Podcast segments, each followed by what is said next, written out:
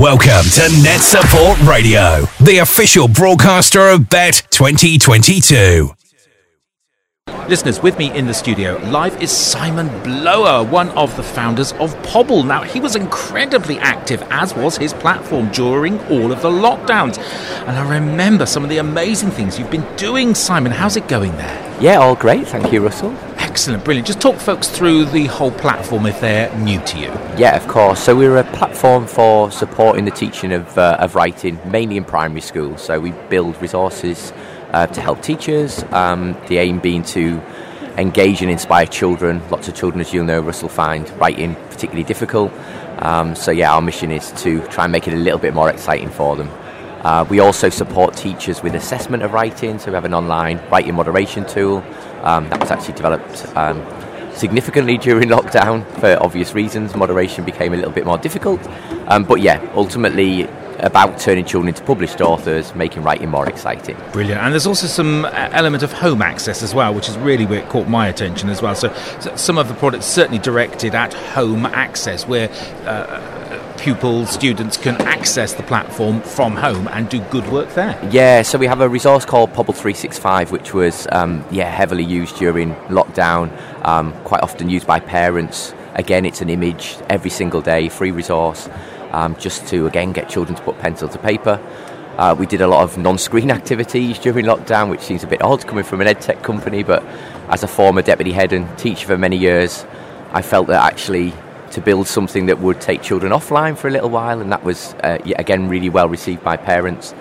Um, through the platform, the children also get their own logins. So again, the teachers can send them lessons in school if they've got access to a device, but also it allows them to access things at home as well if required. And that's really continued, even though, of course, most children are now back in school as well. Brilliant. What sort of Bett are you having this year? Yeah, good. It's been great to be on the Net Support stand. It's the first time we've come, in a way, alongside other people. Um, great to just, to be honest, catch up with other organisations. Like many people, I've sat in my own home office for the last two years and really missed those interactions with other entrepreneurs, other edtech founders. So, yeah, I particularly enjoyed just catching up with people yesterday, to be honest. And Brilliant. it was a much busier than I thought it would be. Yes, I thought Yeah. so too. And I was lots of folks doing lots of demonstrations, so I thought it was worth having a chat with you as well. I thought it was busier than normal, and I was just talking to the uh, organisers off the record, and I can say that the numbers were pleasingly better than expected. Yeah, I, I, I, as I say, I think uh, with, with COVID still being around and maybe a little bit of the unknown, but yeah, I think probably like us as exhibitors, I think teachers maybe just wanted to get out and meet other teachers and school leaders. So, and if that trend continues today and tomorrow, I think it's going to be a great show for everyone. Lovely. Okay, so uh, if folks are interested, if we sparked colleagues' interest in this, where should they go first? What can they? Is there a trial? Where do they go? What is it all about? Absolutely. So it's www.pobble.com, P O B B L E.